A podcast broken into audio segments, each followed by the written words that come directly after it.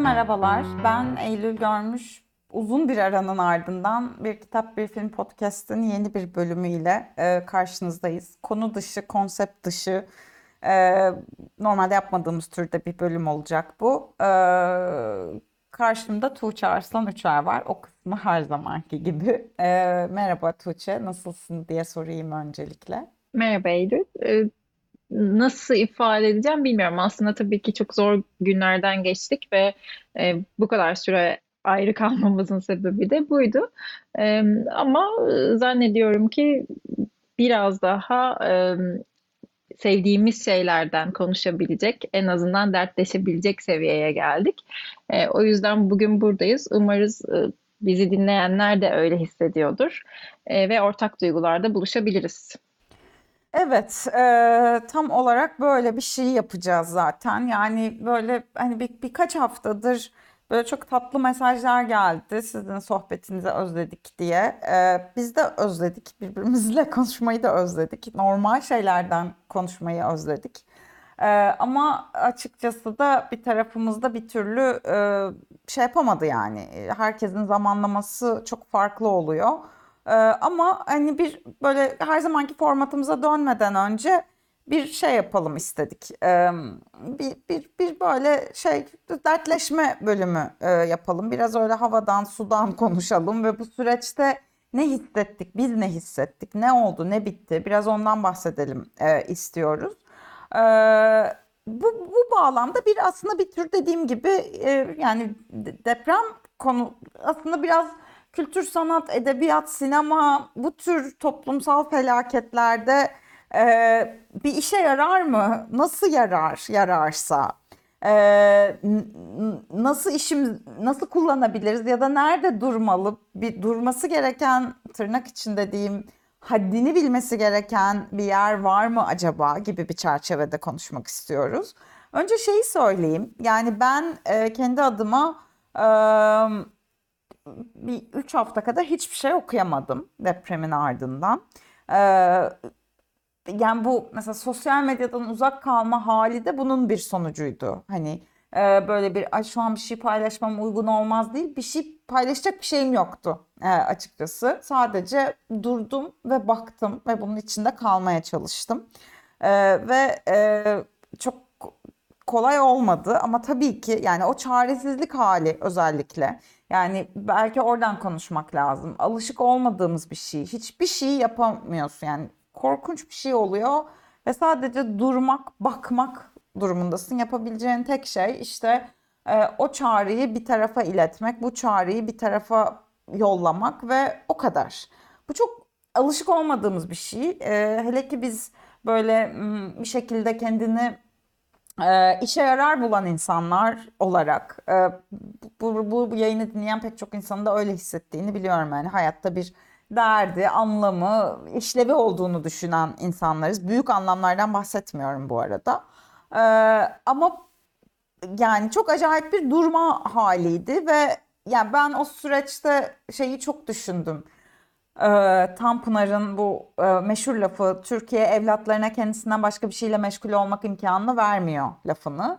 Ee, sadece bir büyük şey izledik.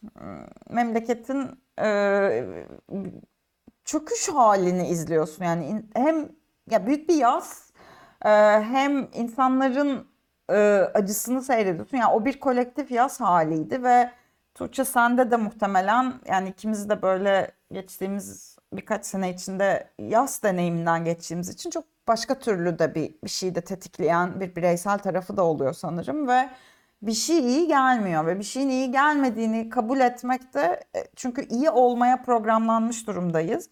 Nasıl daha iyi hissederim diye durmaksızın.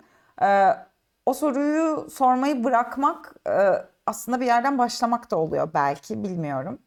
Ee, böyle bir giriş yapmış olayım. Biraz dağınık olacak bu bölüm. Ee, bilinç akışı şeklinde. Sen buradan devralırsın diye tahmin ediyorum. Evet, biz bunu aslında o senin dediğin yani Tanpınar'ın söylediği kısmı sürekli yaşıyoruz ülkede. Tabii sürekli böyle kötü şeyler oluyor, bir şeyler oluyor ya da. E, ve o bu hani daha önce tartışmıştık da bu kültür sanatın aslında durmaması gerektiği, durmasın noktasındaydık hep. E, belki de işte durduğu için aslında o durduğu yerden bence e, kötülük biraz da sızdı. Bu kadar içimize, bu kadar damarlarımıza işledi. E, çünkü işte ne bileyim ilk önce müzisyenlere dokunuldu, sanatçılara dokunuldu ve sonra böyle böyle bütün toplumu esir aldı bu kötülük. E, ama e, bu kez farklı bir durum vardı e, bence. Çünkü hani şu ana kadar yani e, belki Gezi'den sonra ilk kez, e, Gezi'den sonra ilk kez hani bu kadar bence e, sadece yani bölgenin dışında olanlar da bu kadar içindeydi bir olayın. Çünkü çok çok büyük, çok çok kötü bir hadiseydi zaten en başında yani rakamsal olarak. E, gördüklerimiz yani sonrasında yaşadıklarımız yani evet çok büyük bir deprem ama sonrasında yaşadıklarımız gerçekten bir toplumun kaldıramayacağı kadar e, çok fazla kötülük gördük. Ve orada evet yani ilk kez kendimizi yani şurada bir yerden e, tutarsak hani o senin az önce söylediğin işe yarar bir şeyden e, tutarak en azından bir şeyler yapabilir miyiz noktasına çektik kendimizi. E, elimizden geldiğince de yapmaya çalıştık, yapıyoruz. E, bu tabii hani insanı böyle bir e, hem diri tutan hem belki birazcık e, bir şeye yara şey çözüm olabiliriz yani bir merhem olabiliriz gibi bir tarafı insanı böyle bir taraftan rahatlatırken ama bir taraftan da tabii çok fazla içinde olduk e, bunun. E, o yüzden bu bitmeyecek bir şey bu arada. Yani ben hep şöyle söyledim yani o anda bölgede bölgedeki insanlarla konuşurken yapabileceğimiz bir şey var mı diye sorarken e, az önce senin dediğin o yas yani içinden yakın bir zamanda yastan geçmiş e, biri olarak hep şöyle düşündüm. E, ne hissettiğinizi az çok anlayabiliyorum. Tabii ki bu kadar büyük, e, bu kadar kitlesel bir şey bireysel olarak yaşamadım. E, ama evet bu yaşadığınız şey bende de bir şeyleri tetikledi ve az çok hissediyorum. Umarım umarım biz bu insanlar yani şu anda bireysel olarak bunun öznesi olmayan insanlar sizin e, birazcık içinizi soğutabiliriz.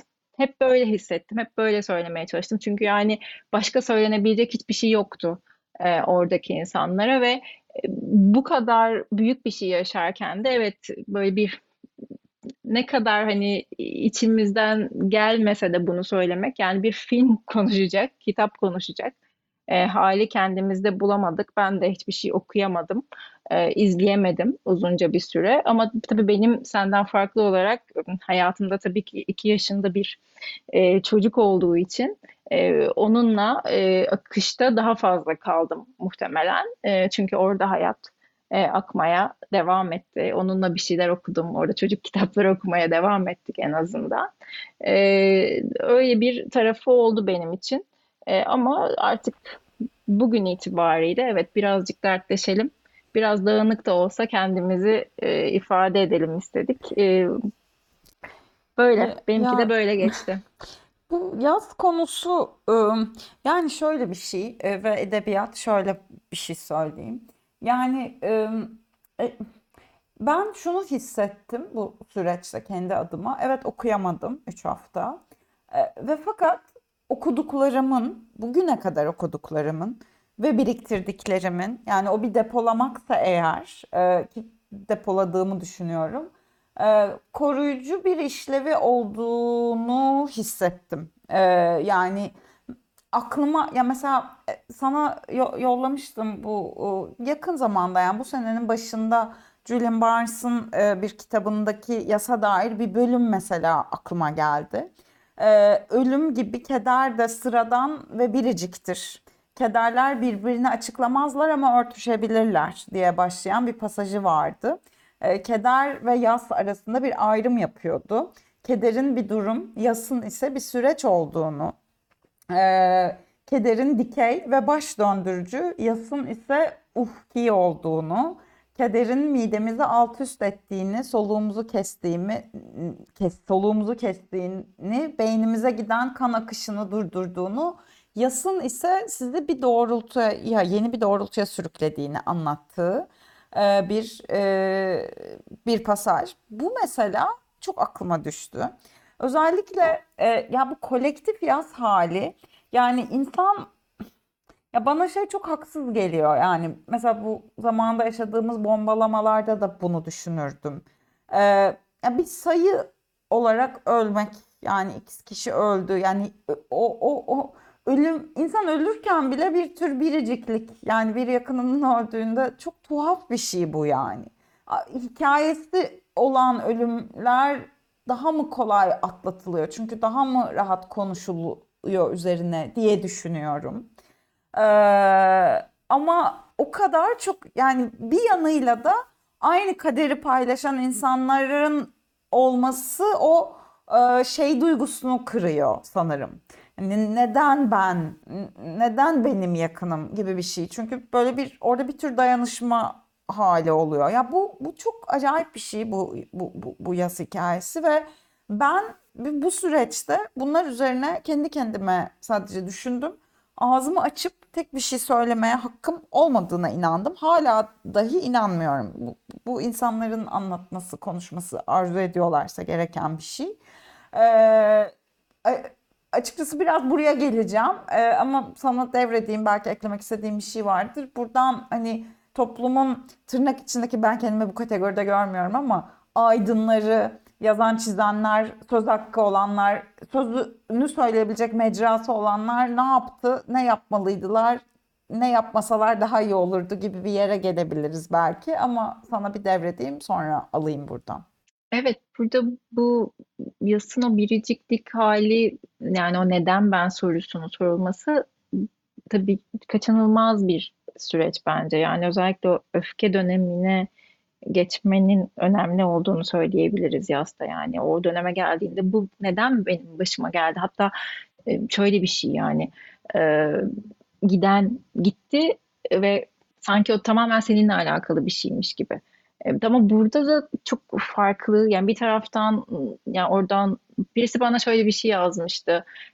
Şöyle diyoruz birbirimize siz şanslısınız işte ölülerinizi bulabildiniz bizimkiler ortada yok. Yani hani bunun şans olarak sayıldığı bir ortam ee, ve tabii ki bir taraftan hani o hani ortak bir acıdan güç alma durumu e, olacaktır, olmuştur o anda e, diye düşünüyorum. E, tamamen varsayımsal tabii ki bilmiyoruz.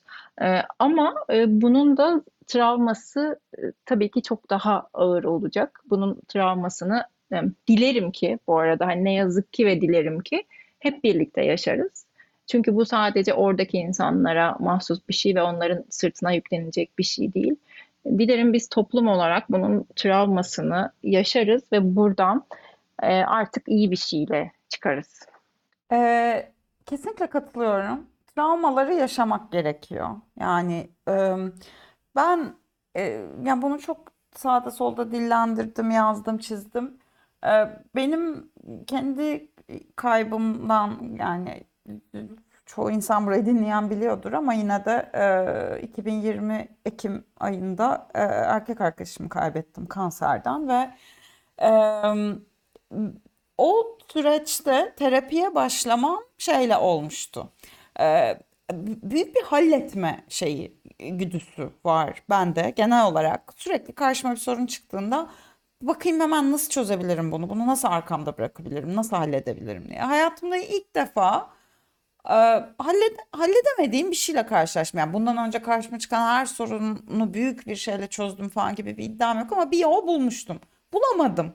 Ve bulamadığımda da te- terapiye ba- başladım ve zaten orada öğrendiğim en temel şey o bütün o süreçte e, halletmemem gerektiği oldu. Yani soruyu yanlış sordun. Nasıl hallederimin doğru bir soru olmadığını. E, bir takım acıları yaşamak gerekiyor. Ve fakat e, içinde bulunduğumuz çağ ve düzen bizi sürekli daha iyi hissetmeyi öğütlüyor daha iyi hisset kendini ve hatta emir veriyor, komut veriyor. Buna da çok takığım. Daha önce söylemiştim. Yani bu özellikle bu kişisel gelişim şeylerinin sürekli emreder üslupla. Öyle yap, kendine iyi davran. Böyle dövecek beni. Kendime iyi davranmazsam beni mahvedecek falan gibi bir tonda böyle. Tamam mı? Nefes al, meditasyon yap. Tamam yapıyorum falan. Böyle bir panik.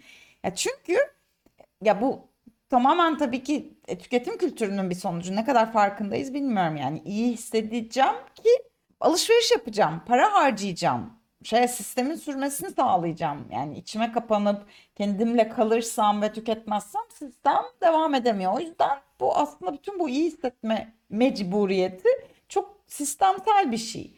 Ve fakat işte e, benim okuduğum ilk kitap oldu şeyden sonra, e, bu depremden sonra. E, Byung Chul Han'ın e, Palyatif Toplum kitabı. Ya oradaki şey o kadar o kadar etkileyiciydi ki adamın söylediği hikaye. Yani acı çekmek zorundayız. Acı bir şeyleri dönüştürür. Dönüşüm acıyla mümkün olur. Acıyı çekmek, e, içinde kalmak, e, çözümlemek, hakikate ulaşmak için gereklidir acı diyor. Yani bir öncelikle acı çektiğimizi kabul etmek. A- yani algofobi diye adını koyuyor. Genel bir acı korkusu. Çok korkuyoruz acı çekmekten.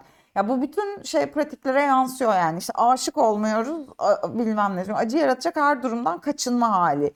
E, bu siyasete de yansıyor. E, Sürekli bir uyumlanma hali acı çekmemek için. Dolayısıyla böyle bir her şey palyatif e, bir ağrı kesici gibi oluyor. Hiçbir şeyi çözümlemiyor. Mesela bu süreçte insanlar ben şeye çok öfkelendim. Ya çok öfkelendim. E, belki haksızlık ediyorum ama ya birincil olarak bu acıyı yaşamamış insanların, birini kaybetmemiş insanların e, üzülmesine asla öfkelenmedim. Hatta bunu takdir ediyorum. Ama çıkıp ya mesela şöyle tweetler falan vardı. Ya işte 10 gün sonra Netflix'i açtım, izleyecek hiçbir şey bulamadım, çok kötüyüm. Yani evet, ya evet, evet. Ya kötü olabilirsin ama söyleme.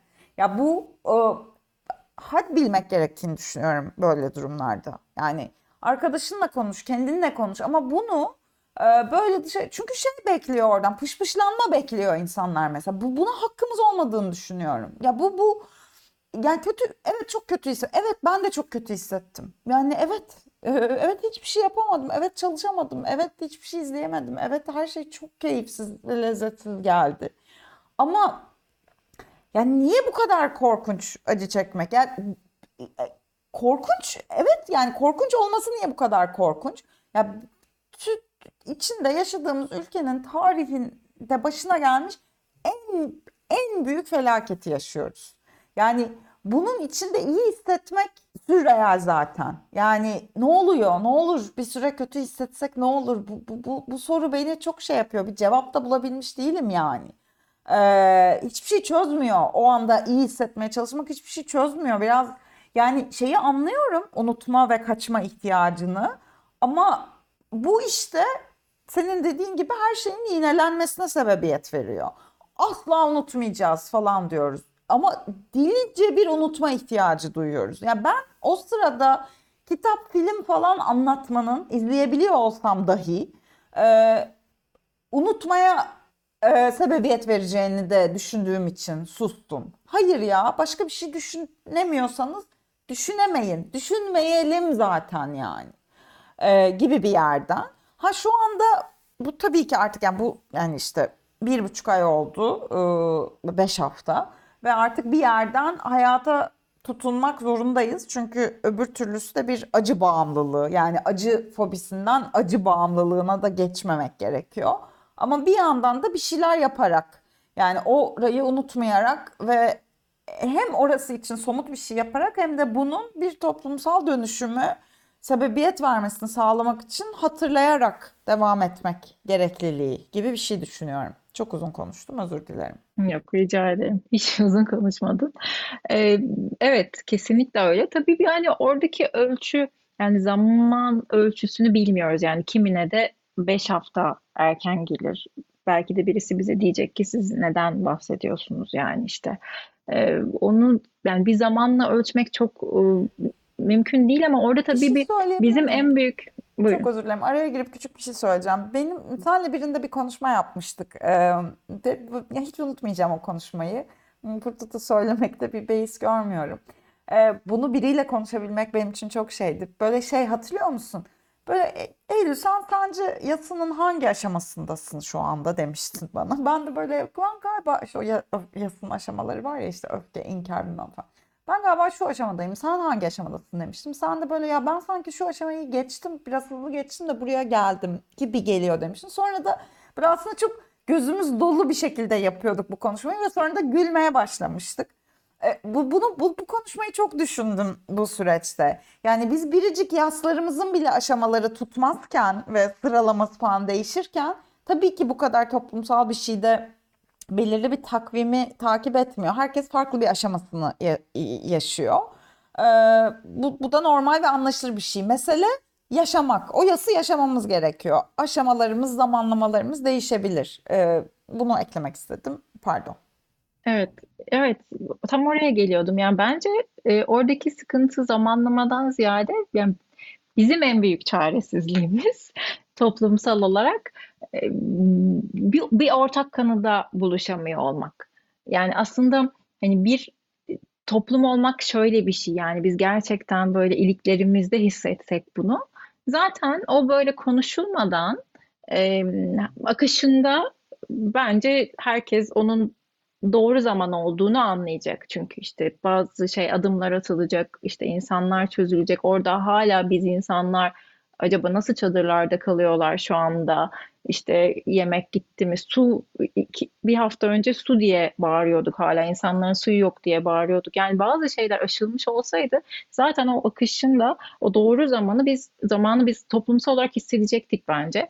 Ve bu aslında bu zaman meselesinin bu de bu kadar üstünde durmamız ya da işte bu işte bunun için bile savaşmamız ya hani bir durun bir saygı gösterin noktasında bile savaşmamız ne yazık ki e, buradaki e, yani bizim içinde bulunduğumuz o e, saçma, garip, e, kötü ruh halin yani toplumsal olarak o ruh halinden ve o aşınmışlıktan ve çürümüşlükten bahsediyorum. Ne yazık ki e, onu gösteriyor.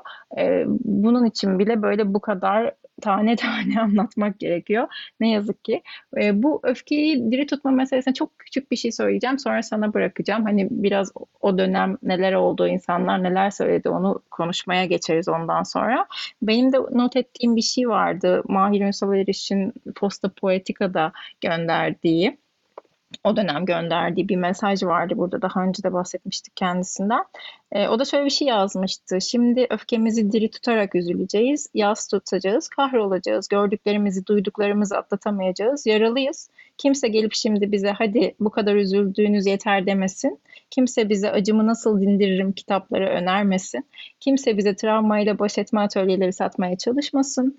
Biz kederliyiz ve üzüleceğiz. Kendimize ve onlara, o gidenlere ve kalanlara bu kadarını borçluyuz. Ee, sanırım hani bu noktada hepimiz hemfikiriz.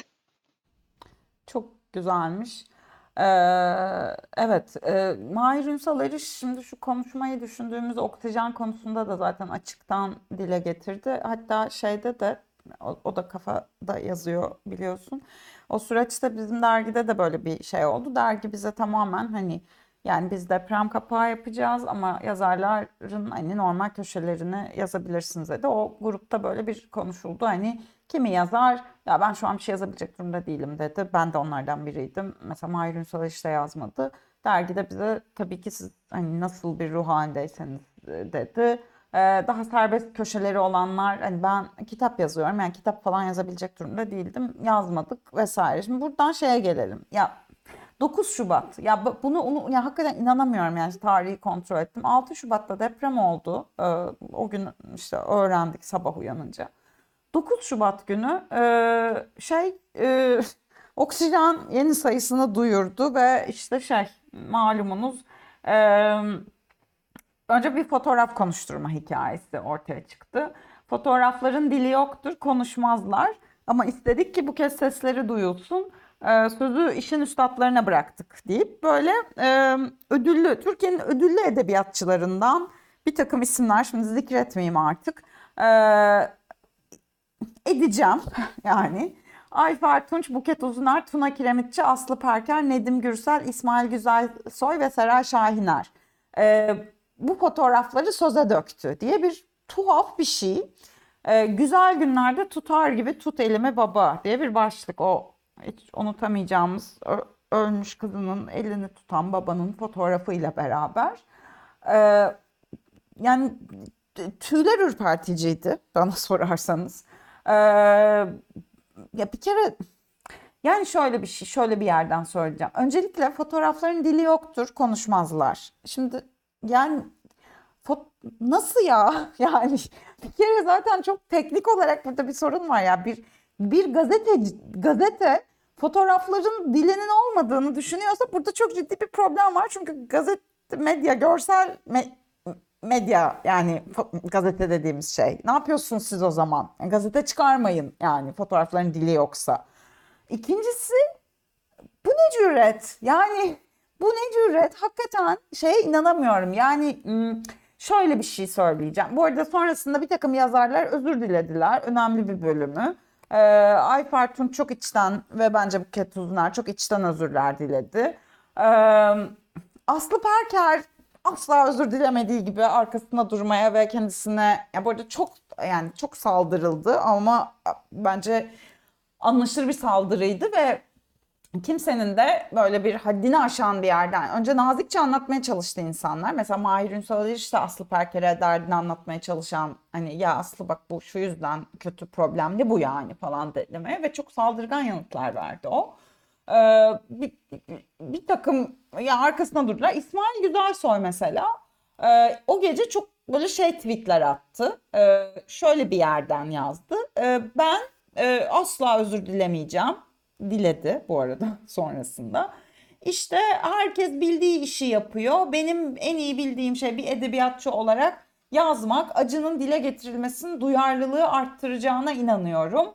İşte nasıl bir linç kültürü gelişti bu ülkede? Bu arada yani linç kültürümüz kadar e, linç ediliyorum kültürümüz de çok gelişti bence. O bir linç değildi. Yani herkes hemen aa linç, linç, linç, linç diyor. Hayır, eleştirinin adı linç oldu. Yani böyle saçma sapan bir şey o ayrımı da yapamıyoruz. İşte e, ben e, işte bu işten bir çıkarım beklentim yok. İşte e, ben bildiğim şeyi yaptım yazarak acının acıyı dile getirmenin duyarlılığı arttıracağını falan filan gibi bir şeyler söyledi. Sonra sildi bu tweetleri ertesi gün özür diledi. Şimdi buradaki mesele tam da bu bence. Ee, şu e, egonun devreye girdiğini düşünüyorum ve zaten problemli olanı bu olduğunu düşünüyorum. İnsanlar özellikle böyle tırnak içinde işte aydınlar, entelektüeller kendilerini bir tür hiyerarşik olarak toplumun önemli bir bölümünün üzerinde görme eğilimindeler. Ee, ve yani etkili görüyorlar kendilerini ve bu durumda ya o öyle bir şeydi ki bakın 3 gün sonradan bahsediyorum. 3 gün geçmiş. Şu eğer e, hilti kullanamıyorsan eğer bir madenci değilsen, eğer bir enkazın altına girme kabiliyetin yoksa bir hiçsin. Ya bu hepimizin deneyimlediği şey buydu. Bir zavallısın. Hiçbir işe yaramıyorsun. Çaresizsin. Evet, evet. Ya bu çok ağır. Katılıyorum. Çok ağırdı. Ya nasıl ya falan. Ama işte kendini toplumun görece işte o olmayan hani ama zihinlerimizdeki kas sistemi kas sisteminde yukarıda görenler için bu çok şey bir şeydi. Nasıl ya? Nasıl yani? Hiçbir işe yaramıyor muyum ben? Ay ben de bir şey yapabilmeliyim. Yo yapamıyorsun. Ya bu bununla yaşa yani. Sıradan bir fani olduğunla ve bu felaket karşısında yapabilecek hiçbir şeyin olmadığıyla ama işte egolar devreye girince olmuyor yani. Edebiyat ya benim kadar edebiyatın sağaltıcılığına inanan ve bunu dillendiren insan çok yoktur. Yani çok inanıyorum. Ama haddini ve zamanını bilmek. Yani edebiyat, kurmaca hayattan besleniyor. Malzemesi hayat elbette ki. Elbette ki buradan bir edebiyat devşirilecek. Ama hakikat su yüzüne çıkmadan, hakikati biz özümsemeden, sindirmeden üzerine kurmaca inşa edemeyiz. Ya bir şey söyleyemeyiz. Önce hakikat önce hakikatin yerleşmesi, nüfuz etmesi, içimizdeki şeyini alması lazım ki üzerine bir kurmaca bina edebilelim. Ya bu nasıl bir aceleydi? Ne oldu orada? Ben gerçekten yani egonun konuşması dışında bir şey bu, bu, bulamıyorum. Yani öyle bir cümle söyleyeyim ki ya yok. Ya süslü cümle falan edilecek bir zaman değil. İnsanlar orada ya mesela bana o süreçte kendi yaz sürecimde böyle olmuştu yani böyle bir takım metinler önerenler ama yani süslü yazmıyor. Yani böyle şey oluyordum ya ne diyorsun ya ne diyorsun yani karşımda ölüm gibi bir hakikat var. Ya bir, bir bırakın beni de bir, bir, bir anlayayım yani bir yüzleşeyim şu hakikatin ne olduğunu bir anlayayım. Bu kolay anlaşılacak bir şey değil yani sonra belki o metinler bana bir şey ifade edecek zamanı değil. Ama bunu göremeyecek ve susup oturmak ya şu an sıram gelmedi diyebilecek. Ya ben de hissettim aynı çaresizliği. Ama işte sonrasında gönüllü işte ben ne yapabiliyorum? Web sitesi yapabiliyorum. İşte 10 gün 15 gün sonra web sitesi yaparak e, bir ucundan tutmaya çalıştım. İşte beni takip edenler biliyordur. Bir, bir dayanışma ağı yaptık. İşte bölgedeki yere, yerel üreticilerin e, bulunabilmesi için. Oradaki çocuklara özel ders, gönüllü özel ders verebilecek hocalarla onları buluşturacak bir platform yaptım. İyi hissettim evet, iyi hissettim. Ama iyi hissetmek için yapmadım. Yani bir işe yaramak için yaptım. O anda yapabileceğim şey oydu. Web sitesi yapamıyor olsam yapmayacaktım ve bu hissin içinde durmaya devam edecektim. Yani bu, bu kendimizi bu kadar önemsemesek demek istiyorum aslında yani. Sonra o sayıda, oksijenin o sayısında bir de şey olduğu ortaya çıktı zaten kendimizi iyi hissetmek için kitap, film ve podcast önerileri ve zaten kıyamet koptu artık orada. Yani alay mı ediyorsunuz bizle diye. Ee, yanılmıyorsam film önerisini mi, podcast önerisini biri istifa etti e, yazanlardan biri. Aslı Perker orada da e, dik duruşunu diyeceğim korudu e, ve istifa falan hani gayet arkasında durdu. Ee, Mehmet Dinler bu arada istifa eden. Ee, onu hatırlatayım. Film dizi listesiydi sanırım. Ee, neyse. Sonuç olarak böyle bir şey yaşadık ve hepimiz düşündük bu, bu süreçte. Ee, çok o ara ben bunu bile yani bir iki tane Instagram'da hikaye paylaştım. Hani bu kadar bu, bu kadar kapsamlı ifade etmedim düşüncelerimi. Çünkü onun da zamanı değildi bence. Ee, ama şimdi e, üzerinden biraz zaman geçmişken bunları söylemek istedim. E, ve hep yani edebiyat, sanat nerede devreye girer? Kurmacanın e, işi nerede başlar? Belki bunun üzerine artık ufak ufak düşünmeye başlayabiliriz bu çerçevede diyorum ve devrediyorum. Ay ne kadar dolmuşum yani. Bunun üzerine sadece şey diyebileceğim yani gidin günlüğünüze yazın arkadaşlar. O kadar Gerçekten yapabileceğiniz. hakikaten ağlayarak günlüğüne yaz. Hakikaten bu yani. Çok haklısın. Ya evet bu Sepin İnceer'in de bu işte yazdığı eşinin ardından yazdığı kitapta ama yani iki sene sonra yazdığı kitapta öyle bir şeyden bahsetmişti. Birisi ona gelip cenazede şey demiş. Bu yaşadıklarını kitap yaz demiş böyle hani kitap yazmaya başlıyor. Kadın da böyle ne, ne diyorsunuz ya şu an? Hani gerçekten tam olarak o yani hissedilen şey o. Ya bu arada ilk başta yani işte Buket Uzuner'in e, Ayfer Tunç'un falan onların özrü bana da kesinlikle geçti. Çünkü şöyle bir şey olduğunu tahmin ediyorum. Yani saçma bir editoryal fikir ortaya atıldı ve nasıl bir şey olacağı dahi söylenmedi. Yani şununla ilgili bir şey yazar mısınız dendi ve yazdılar ve gönderdiler sonucun ne olacağını düşünemeden diye tahmin ediyorum. Çünkü herkes bir şok halindeydi. Ama e, gerçekten sonrasında e, durdukları yerden hani özür dileyememek, hatta yaptığı şeyin arkasında durmak e, bunlar akıl alır değildi. E, ve evet yani orada gerçek bir egosal bir çok ciddi bir sıkıntı vardı bence de. Ee, orada ben de böyle nasıl ya nasıl böyle bir şey yaşıyoruz şu anda gibi bir noktaya geldim. Hani ilk başta gerçekten yani bu ne kadar saçma bir şey, ne kadar aptalca, ne kadar salak bir şey dedim hatta ama yani bu fikrin arkasında durabilmek, ee, yani o işte podcast film öneren arkadaş da bilmiyorum hani belki de genel yayın yönetmeni böyle bir şey yapın dedi çünkü yani olabilecek gibi bir şey değil aklım almıyor. Ee, nasıl böyle bir şey düşünebildiler? Ee, ama o az önce yani o ilk söylediğimiz şeye geliyoruz biraz da yani o kadar hani o iyi olma halinin pompalanması işte yani hani geride kalana podcast öneriyor. Şaka mısın? Ya, akıl tutulması gerçekten hani bunu yapmak. Ee, ama yaşadık. Bunları da yaşadık. Biri de şey yapmıştı. Ben de ona çok takılmıştım. Ee, işte bu ahbap ünlüler arıyorlar yardım için e, insanları ki bu her zaman işleyen bir hani tekniktir. Sonuçta seni arıyorsun. Kıvanç Tatlıtuğ arıyor. Tabii ki yani bir şirket yöneticisi için bir karşılığı var yani karşısında bildiği bir adamın araması. İşte o ülkede bunca iyi satın almacı, pazarlamacı, satışçı varken ünlülere mi kaldı bu iş? E, bu da bunun başka bir yansımasıydı bence. Bir de bu taraflar vardı ne yazık Kimin ki. yazdığını hatırlıyor E, musun? Bilerek mi söylemedin yoksa hatırlamıyor musun? sen hatırlıyorsun şu anda kimin yazdığını. Hatırlıyorum ben yazdım. Söyleyebilirsin. Ee, ya aynı şeyden bahsediyorum muhtemelen. Erdem Aksakal Tabii tabii. yazmıştı bunu. Aynen. Erdem Aksakal yazmıştı. Ee, bir de böyle e, şeyler gördük. Ee, ne yazık ki bu işte şey yani bir adım geriye çekilememek, işte o susamamak. Ee, her konuda ben de bir şey söyleyeceğim, ben de, ben de, ben de e, egoları ne yazık ki burada da gördük. Ya bu bitmesini temenni ediyoruz. şeyi çok acayip bir şey. Yani imzamı atayım şuraya bir imzamı atayım. Yok atma. Ya senlik bir şey yok yani. Hani bu ya bu bu bu, bu bireysel kendini aşırı önemseme hali hani yani bu- burada bile benim söyleyecek bir sözüm var. Ya yok ya ya hayır yani. Hani o o hani Bilmiyorum. Çok çok acayip çok acayip bir şey. Yani toplumsal olarak yani bu şeyi hatır ne kadar unutmak istesek de hatırlayacağız. Hatırlayalım da zaten. Bence bu tarafını da hatırlayalım.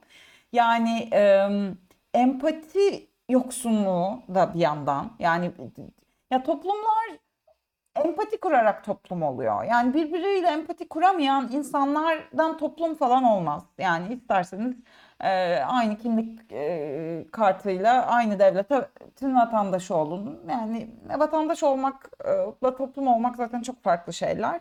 Yani umarım bu süreç bize bu şeyi e, hatırlatır, öğretir diyeyim. Hatırlatır diyemeyeceğim. Hiç öğrendik mi bilmiyorum. Öğretir. Toplum olmak. Nedir toplum olmak? Belki bunun üzerine düşünmek ve şey yapmak lazım. Ee, yani Suud daha konuşacak çok şey var tabii bu konuda ama e, artık biraz biraz böyle şey yapalım istiyorum. Yani e, bu arada yani olan edebiyatı oldu. Kimse sinema üzerine çok konuşmadı. Ee, sen güvenli alanda kaldın. Herkes edebiyat üzerinden şey yaptı ama e, eğer ekleyeceğim bir şey yoksa hani hafiften böyle bir normalleşme adımları olarak e, Oscar'lar verildi dün. E, zaten çok umursamıyorum. Yıllardır konuştuk bunu yani.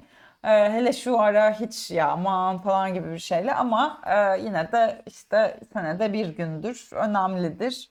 E, istersen azıcık da Oscar'lardan bahsedelim ve e, kapatalım diyorum. E, Evet, e, bu arada hemen küçük bir şey söyleyeceğim geçmeden. Olan edebiyatı oldu çünkü e, film çekmek bugünden yarına olmuyor. O yüzden Aynen kendilerini öyle. Teknik ifade teknik sebeplerden olduğunu tahmin ediyorum. Yoksa emin ol orada da sözünü söyleyecek olanlar vardır diyerek bir hızlı bir evet yani Oscar'lara bakalım. Yani zaten çok evet heyecanlanmıyorduk e, ama hiç de takip edemedik gibi oldu. Hiç takip edemedik. İyi tarafından bakalım. Neredeyse her şey zaten aynı filme gitti. Bütün ödüller. Evet, Ben takip no- yer yokmuş zaten yani. Aynen öyle.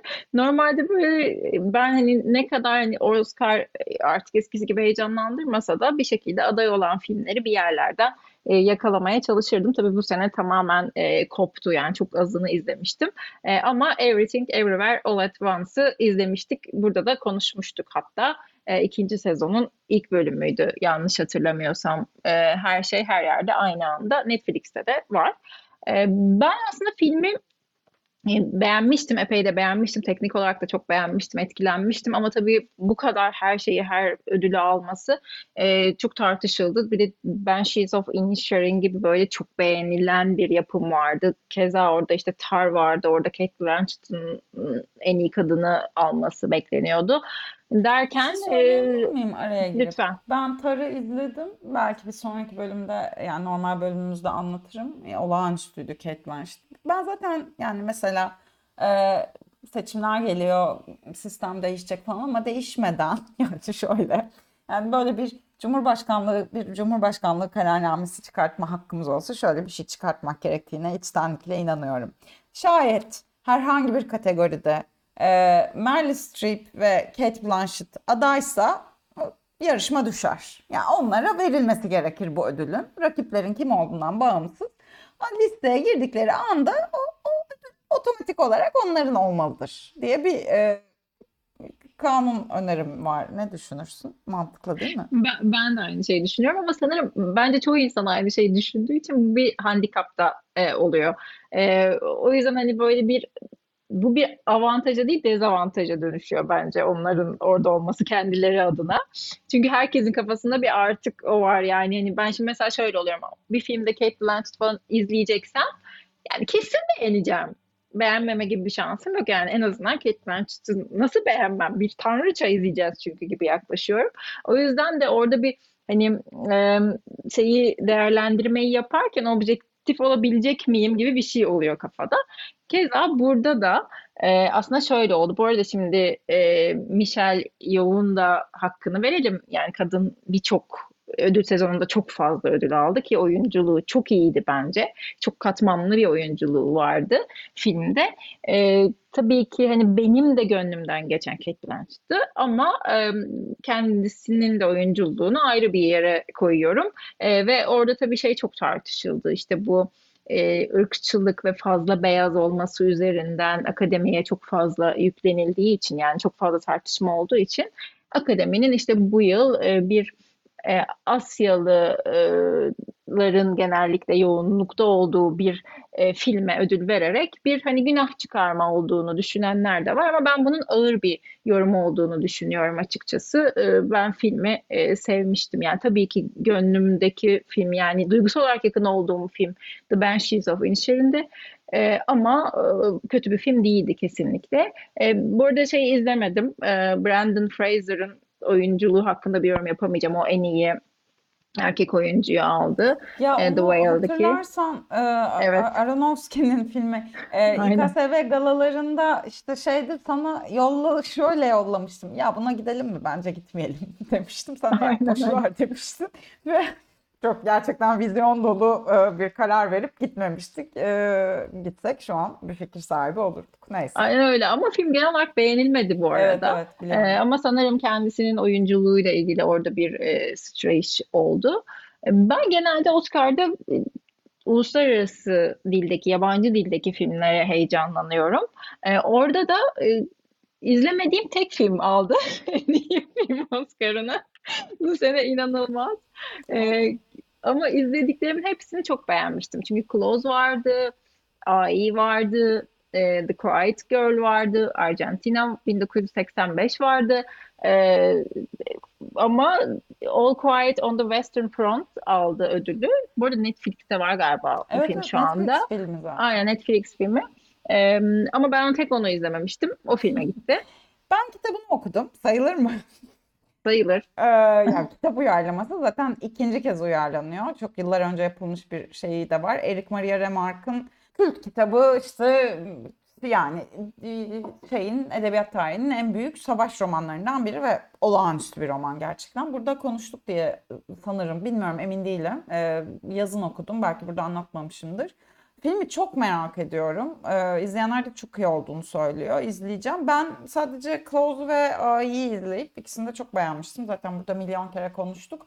Ee, hani yani ya kitap çok güçlü. Film yani ne bileyim yani hani orada Close ve A'yı varken bilemedim ben. Ee, ama neyse izleriz. İkimiz de izler ve konuşuruz diye düşünüyorum bir noktada.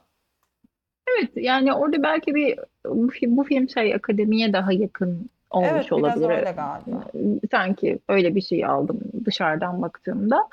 E, yardımcı erkekte e, Kei Kwan aldı sanırım doğru telaffuz ediyorum. E, ben onun performansını çok beğenmiştim e, zaten ama bir taraftan da Brandon Gleeson vardı yani The Banshees of Inisherin'de. Tabii hmm, bilmiyorum yani buraya bir soru işareti bakıyoruz. Hatta diğer çocuğun da Barry Keoghan'dı Aynen. sanırım yani onun da çok iyiydi bence. Yani Çok bir iyiydi. hatta yani e, supporting actor deyince o geliyor hatta aklıma. Çünkü hani Brandon Gleeson'ı biraz daha başrole de koyabiliriz Bence de. bence. Bence ikisi Ee, Colin Farrell'la beraber en iyi aktör de olabilirdi yani. Aynen. Bir de Jamie Lee Curtis vardı. Ee, Ben hani, iyi de oyunculuğu kesinlikle. Ee, şeyde etkili bir roldü. Yani küçük bir rol sayılabilecek bir rolde oynuyordu ama ben hatta bir süre kendisi olduğunu dahi anlayamadım. Jamie Lee Curtis aday hangi filmde aday ya? Ben hiç görmedim kendisini diye düşündüm. Ama sonra oymuş dedim yani öyle bir başkalaşım vardı orada. Ee, Yani zaten tek film. O yüzden çok da fazla söylenecek bir şey yok. Ee, Women Talking var mesela benim merak ettiğim bir film. Ee, onu izleyeceğim önümüzdeki günlerde. Böyle kenarlarda hani kalmış e, böyle yeteri kadar ilgi gösterilmemiş. Bir de e, şey Fabelmanlar var tabii. Ee, ben onu da izleyemedim. Yani orada hani çok ya o tam bir Hollywood yani iyi Hollywood filmi dediğimiz kategoride olduğunu tahmin ediyorum ben onun. Ee, ama böyle yani işte şey e, film ekiminin e, ek filmlerindendi. Ee, böyle açıkçası çok ilgimi çekmediği için şey yapmadım ama hani işte Hollywood filmi ama değil gibi filmler oluyor ya böyle hani o kategoride değerlendirilecek bir film sanırım. Hani beni çok heyecanlandıran bir şey değil. İzlersem de iyi vakit geçiririm ama ne kadar izi kalır emin değilim gibi bir hissim var. Ee, O yüzden pek şey yapmamıştım. Neyse yani var mı başka bir şey Oscar'la ilgili söyleyeceğim? Yok, başka bir şey yok. Ben burada hani be- ben de Fabelmanlarla ilgili bu arada aynı şeyi hissediyorum. Yani benim sevdiğim sinema o değil gibi bir yerden yaklaşıyorum ama Oscar'da daha fazla ön plana çıkar diye düşünmüştüm açık konuşmak gerekirse o Evet. filmi ilk gördüğümde. Belki o Tam kısmı onların Oscar'ın şaşırtıcı oldu. kalemi Aynen. Evet neyse yani Oscar'ı sonuçta artık arkamızda bıraktığımıza göre biz bizi ilgilendiren konulara gelip e, Mayıs'a Cannes Film Festivali'ne geri sayımımıza geçebiliriz bence. Asıl mesele orada olacak çünkü o her zaman için çok daha heyecan verici oluyor. Sanırım önümüzdeki ilk festival o değil mi? Bence öyle. Sonra Venedik ve Berlin. Evet evet. E, Bu arada ara- evet e, arada işte Berlinale'nin şey açıklandı falan filan ama o gündemleri tam takip edemedim. Aynen ben evet onu çok ben yani festivalin olmakta olduğundan bile haberim yoktu. Sadece sonuçları e, gördüm. Aa Berlin olmuş falan dedim. O tam şeye denk geldi. Neyse artık. E, istersen e, bu yayını bir saate varmadan bitirelim gibi bir teklifim var. Yani ben şu an bi- biz ne yaptık diye bakıyorum açıkçası. Çünkü ben 20 dakika 20 dakika falan ancak konuşuruz diye düşündüm. Hani 20 dakikayı hatta 10 dakika işte bir şeyler 10 dakika dertleşiriz 10 dakikada biraz Oscar konuşuruz diye düşündüm ve 50 dakikaya geldik şu an. Evet. Neyse Doğru. umarım gerçekten e, yazdığınız kadar bizi özlemişsinizdir. Aynen başka türlü dinlenmez çünkü. Evet katılıyorum. Ee, pekala o zaman çok teşekkür ederiz. Ee, bir aksilik olmazsa e, önümüzdeki hafta Salı günü tekrar Salı Cuma düzenimize döneceğiz. Ee, haftada iki bölüm kısa iki bölüm formatımıza dönmeyi hedefliyoruz. Ee, dinlediğiniz için çok teşekkür ederiz. Hepimize çok geçmiş olsun. Ee, başımız sağ olsun. Ee, umuyorum bu büyük büyük yas ve travma e, önümüzde seçimlerle de beraber böyle bir yeni bir e, 100. yılında e, daha az acı çeken bir Türkiye'nin e, önünü açmamızın e, şeyi olur. E, Gidenlerin de e, anısını e, yüceltmiş oluruz. Şayet buradan bir e, şey hmm, hayırlı bir şey çıkarmayı becerebilirsek. Evet. Evet. E, Görüşmek Teşekkür üzere. ederiz. Teşekkür ederiz. Görüşmek üzere.